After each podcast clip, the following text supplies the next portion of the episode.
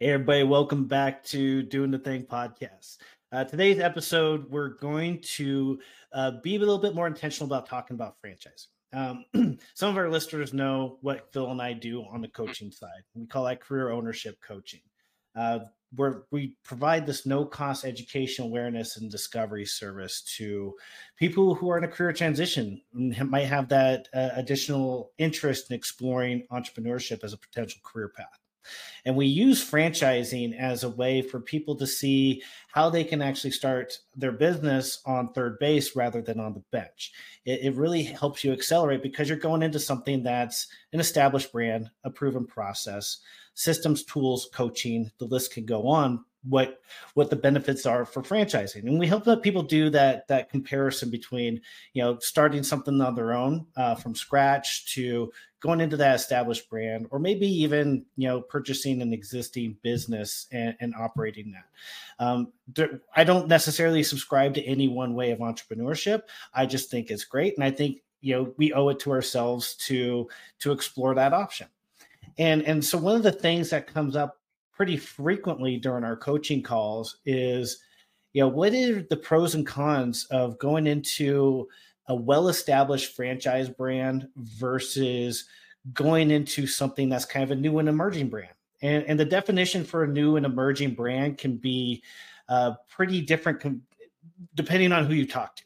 Like when you speak to a bank an emerging brand can be something that's under 50 units.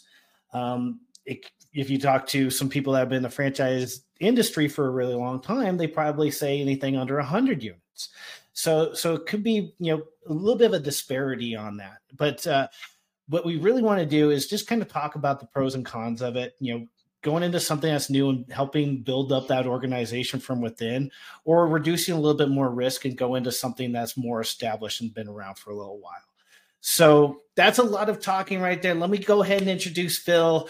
He's with me every week. How you doing, man? Happy Monday. Happy Monday. Yeah, yeah, great topic. And certainly one I've had some conversations with with clients uh, around. And you know, it's that old question: What if I would have bought Apple stock, or what if my family would have invested in property in La Jolla in the 50s or 60s? You know, where would I be today? And it's a compelling question, and it can drive us to think about something um, that I don't want to call it risk, but has less success behind it. But that doesn't mean it's not a viable option. Um, so I think it's a compelling topic to talk about. And hopefully during the conversation, we can share some things to think about for those folks who are considering a developing brand. Uh, and I would say the first piece of advice I have is look at the corporate structure of that brand. Um, Jason and I were talking before we started the call, and as an example, we have a new and rapidly growing concept that launched, I think, in 2018, um, and already has over 200 units. But behind that brand were founders for a very big telecom franchise, and they had grown it nationwide significantly, stepped away from that to start the new company. Um, and when you look at their track record, you can say to yourself, hey, they might be new, they might be emerging, but they know what they're doing. Yeah, it makes sense That's that they're accelerating their growth so easily and so quickly. And and so that's why we're career ownership coaches and not franchise brokers and not franchise you know consultants or, or whatever whatever they call themselves these days because we don't want to we don't want people thinking that they're going to be you know led into a situation where they're being bought and sold a brand a, a franchise you know just just because there's there's a lot there's many differences in people that want to go into franchises there are some that want to buy something as an investment and, and really build and grow really fast if that's you you probably you know you, you probably wouldn't benefit from our process but if you're somebody that that wants to get out of the nine to five and you really want to uh, take control of your career, stop building somebody else's wealth and equity and start doing it for yourself. Um, that's that's where we come in we we could really help you out. Um, and I'm not trying to turn this into a commercial. I'm just trying to show the differences on, on how we do it, how we do business. Um, and like for example, like I, I work with some some clients. Some of them are coming from really well established corporate backgrounds. They can probably go into a new and emerging franchise brand and, and, and do really, really well and become, you know, really prominent franchisees within that brand and become part of the franchisee advisory council and even actually advise that count that franchisor on, on growth and expansion because they've had so much experience. And, and if that's you, then you know, maybe and if that's something that you want to kind of be a part of, you know, that new emerging brand might be a cool thing for you but if you're if you're somebody that might be a little bit more risk adverse maybe you don't want to spend you don't want to invest like too much. You want to try something. You want to you know kind of grow from you know one unit into multiples as your business grows and kind of let that happen organically. Uh, sometimes those well established brands can be a good fit for you too. Um, that reduces your risk because they've been doing it for so long. But there's some pros and cons to all that. So we're just gonna keep diving into it. So so the what are the Phil, what are the negatives of going into a new and emerging brand? Um yeah, first and foremost, um, how large is the um, war chest, if you will? How does the company yep. look financially? can it guide itself through those startup years? Can it properly fund the people that join that organization and see their way into that 100 plus? And you know, let me back up a couple steps. So, one of the values in what we do is helping people compare and contrast. And I think it is a valuable exercise if you're so inclined to look at a, a, a brand new um, emerging brand especially if it's innovative in its approach. And I'm not going to name names here, but one of our newest uh, brand members is in the crime scene cleanup business, which I think is just so cool. You know, very cool. Coming from a military police background. Um, another is kind of an Uber-like treatment in in a disruptive uh, technology in, in a well-established space. And as you start to see brands like that emerge, even if they're brand new to the marketplace, if they're disruptors, or they're serving a market that isn't highly competitive, I think it becomes of interest. But again, looking at the corporate governance, looking at the war chest, um, can tell a very different story. And you do that by way of the disclosure documents. Yes, absolutely. And sometimes those disclosure documents are almost like a living document when they're when they're brand new. What you see this year can be completely different next year. Hmm. And and you might not see some, as much of that financial information on those documents as you would like. Um, sometimes they don't even have uh, what they call item 19, where they're showing um, you know kind of averages of income throughout the franchise system. They probably just don't have those numbers yet at that point. They're just so new. So sometimes they sometimes a franchisor doesn't have that established until they've been around for about five years, um, maybe a yep. little bit less, plus or minus. Yeah, 100%. And, you know, here's the thing what you don't want to be is a guinea pig. Right. Right. Uh, right. What you do want to investigate and really understand is what is unique about their processes. How do they go mm-hmm. to market? How do they differentiate themselves? Is there a well thought strategy? Because there's a big difference between a good idea and a brand that can grow and expand right and there's many many good ideas out there but can you create scale around that idea Mm-hmm. The answer to that is process and system. And if those yes. things are in place in a manner that you that aligns with your goals, it might be an interesting step to take. Well, also not only your goals, but with your experiences and your skills too. Can you, you know, you might not have, you know, experience in that industry, but do you have skill the skills of being able to operate the way that their processes are set up? Uh, is are they are you more uh, project management oriented or are you more operations management oriented? And and and does that brand really kind of align with that? And do you see yourself being able to do uh, as well as some of those franchisors um, corporate companies those corporate units? Because that's usually what they use for an example. So usually a franchise an, an emerging franchise brand will will use you know, maybe two, sometimes they'll have two, maybe three corporate units out there that they'll use as the example. And as you're kind of investigating that, you should be able to investigate the performance of those those examples and see if you can actually relate to that and match that a little bit. Yeah, if not exceed it. Yeah, and you know, there is a perception of franchises that they can be restrictive. And I would argue on the side of saying, first of all, I've started a business from scratch and I know what it takes to get, you know, wind in the sails in your own business and how many different hats you have to wear. The whole idea of a franchise system is that support model around you so you can focus on the things that you do well. Um, but here comes the question, right? If mm-hmm. you are, uh, you know, using disc profiles, a high D, and you're an innovator and a risk taker, and you like to evolve things, and you like to look at what they are today, not as they are, but as, as in terms of what they can be, mm-hmm. an emerging brand might be a better fit for you, right? Because yeah. while the playbook is in place, it's going to evolve much more significantly than an established brand might. Number two, on the flip side of that argument, is while many names come to mind of successful franchisors and franchise systems, there is a risk of market fatigue and brand fatigue, yes. right? Yeah. Oversaturation, overexposure in the market. Everybody knows the brand so well that it's not exciting. Could you be disruptive in a new brand coming into even a competitive space with a new take on that? And could that leverage and get you more quickly where you're trying to get to? These are questions to ask. Very good questions too, and um, you know, and that is kind of the one risk going into those uh, well-established brands. Um, you know, is that brand going to be, you know, to your point, you know, you know, you know, innovating? Are they going to continue to do that? Um, and what's their plan to continue to do that? Stop, and not remain stale. Um, another thing I wanted to kind of point out on um, those emerging brands, and that, in we might be a little bit all over the place here, but we'll kind of capture all this in the notes.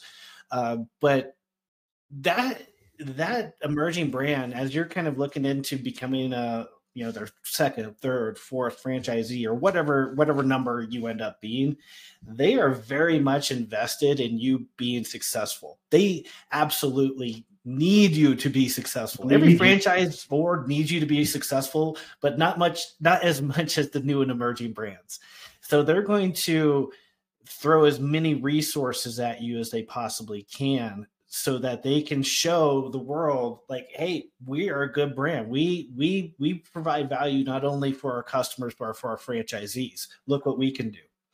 And and i just had a had a, a vision of stuart from mad tv look what i can do you know but but that's that's what they want to be able to do. And and so that puts you in a kind of a strong position as somebody um, investigating that emerging franchisor. You know, maybe maybe you can ask for additional marketing materials. Maybe you can ask for a stronger territory.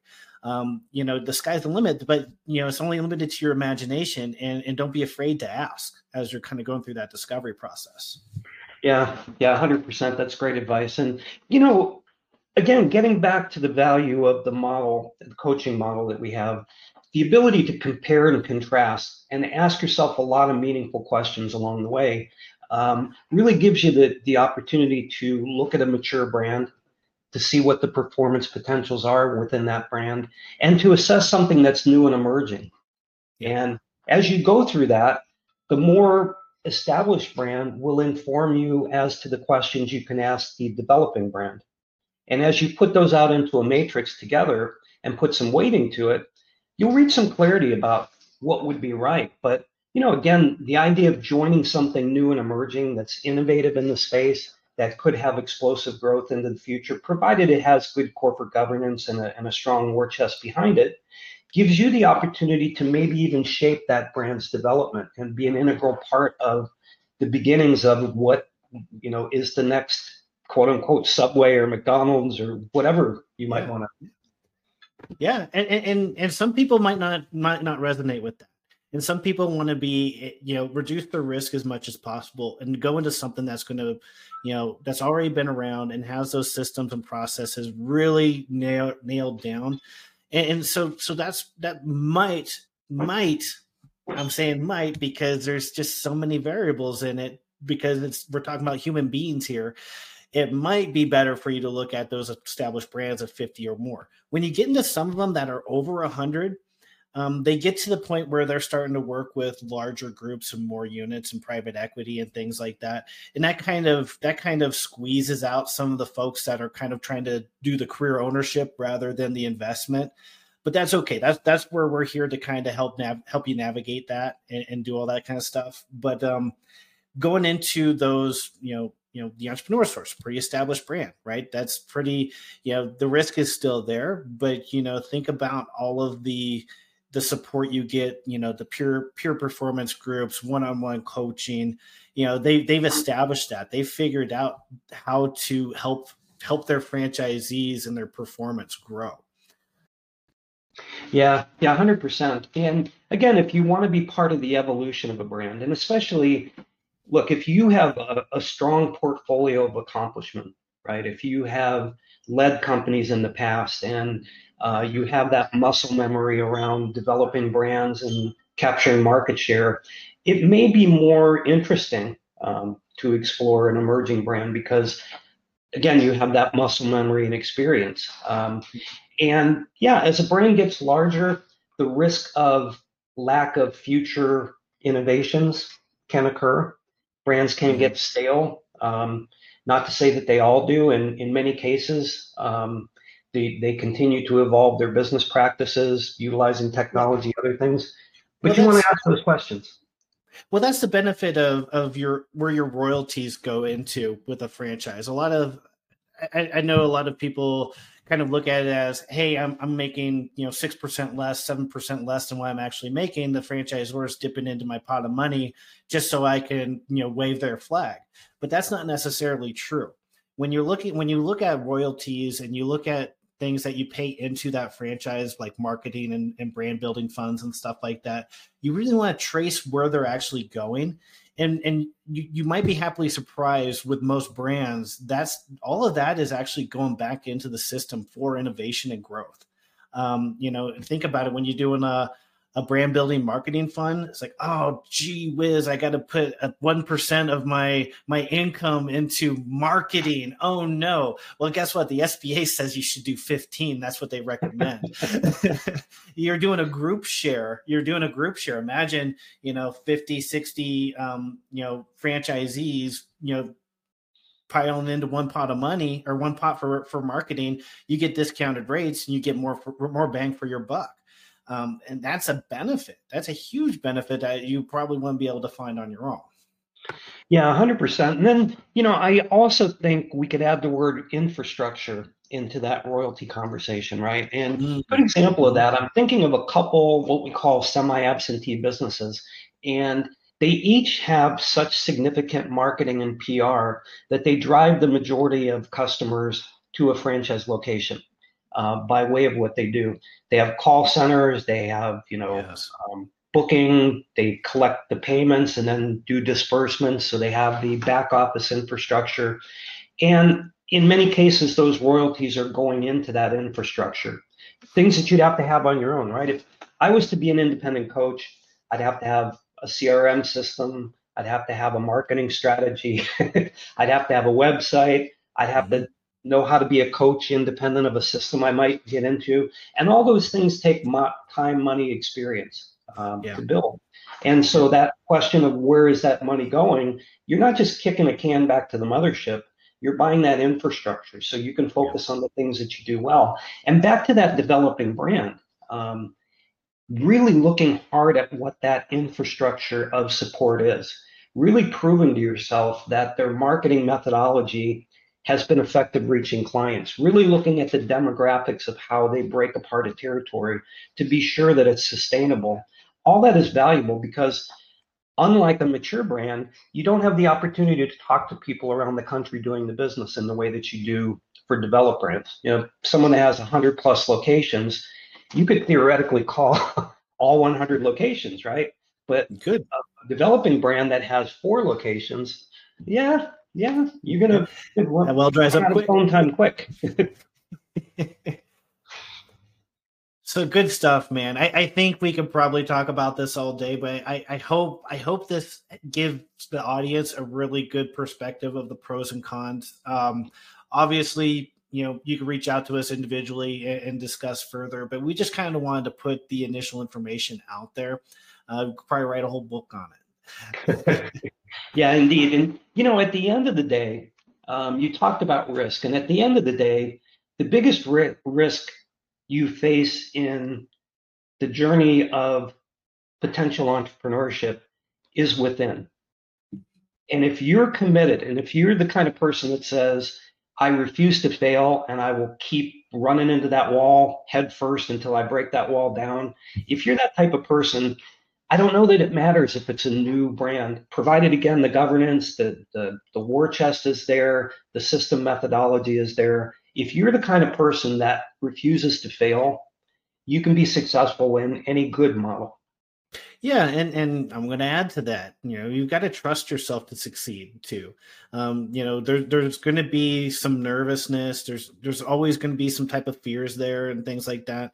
But once you're once you get to the point where you've gained enough um, intel or information to where you can actually trust yourself, then you're on a great path. But if you can't feel that you can trust yourself going into the business, hold off. Don't do it. Yep. Don't do it. Yep. Good stuff, my friend. Great advice, great session. And I hope everyone listening got some things out of it. I certainly did. And uh, we will post some information in the show notes in case you want to do additional research. We'll put a few links in there for some articles researched. And again, great conversation. Great way to kick off the week, my friend. I love it, man. Always a good time. I'll catch y'all later. Thank you, everybody, for listening.